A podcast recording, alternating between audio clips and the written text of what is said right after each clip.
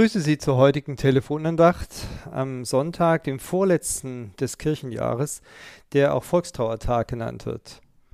Wir hören wie immer auf den Wochenspruch und er steht in 2. Korinther 5, Vers 10.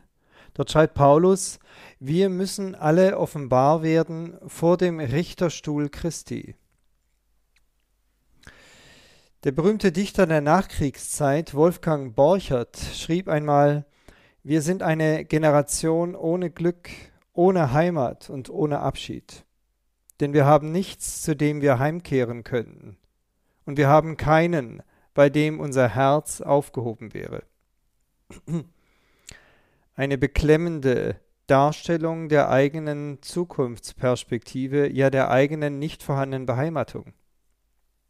Aber hat dieses beklommene Verhältnis zur Zukunft sich seither geändert? Ich fürchte nicht. Wir Menschen heute sprechen lediglich etwas verschlüsselter und nicht mehr ganz so direkt darüber. Aber dieser leere Fleck im Leben ist geblieben. Und er tritt noch deutlicher hervor, seitdem in den Klassenzimmern der Schule die Kreuze entfernt wurden und dahinter eben auch nur noch ein heller Fleck oft geblieben ist. Die Kreuze wurden entfernt und damit wurde der Richter verdrängt.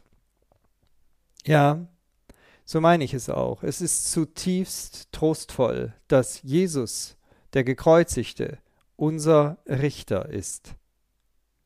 Denn dann brauchen wir uns auch nicht zu Boden drücken zu lassen, weder von dem, was wir an Selbstanalyse zutage bringen, noch von dem, was andere über uns sagen.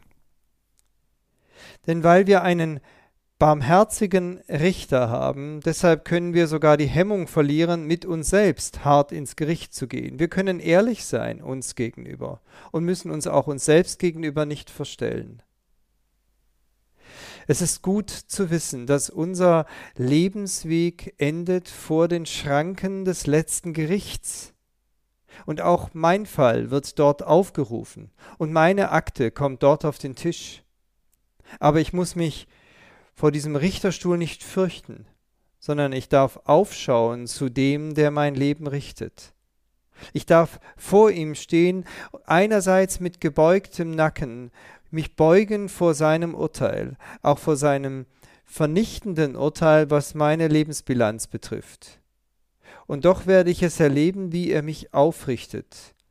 Steht auf, erhebt eure Häupter, weil sich eure Erlösung naht, heißt es einmal in der Bibel. Denn vor uns steht der Herr mit den durchbohrten Händen. Und dieser Herr Jesus Christus hat versprochen, ich lebe und ihr sollt auch leben. Dieser Herr ist es, dem wir unser Leben anvertrauen können. Und Jochen Klepper hat recht, als er einmal geschrieben hat, wer hier dem Sohn vertraute, kommt dort aus dem Gericht. Denn wir müssen alle offenbar werden vor dem Richterstuhl Christi. Es grüßt Sie herzlich Ihr Pfarrer Peter Rostan. In der kommenden Woche werde ich wieder die Telefonandachten gestalten.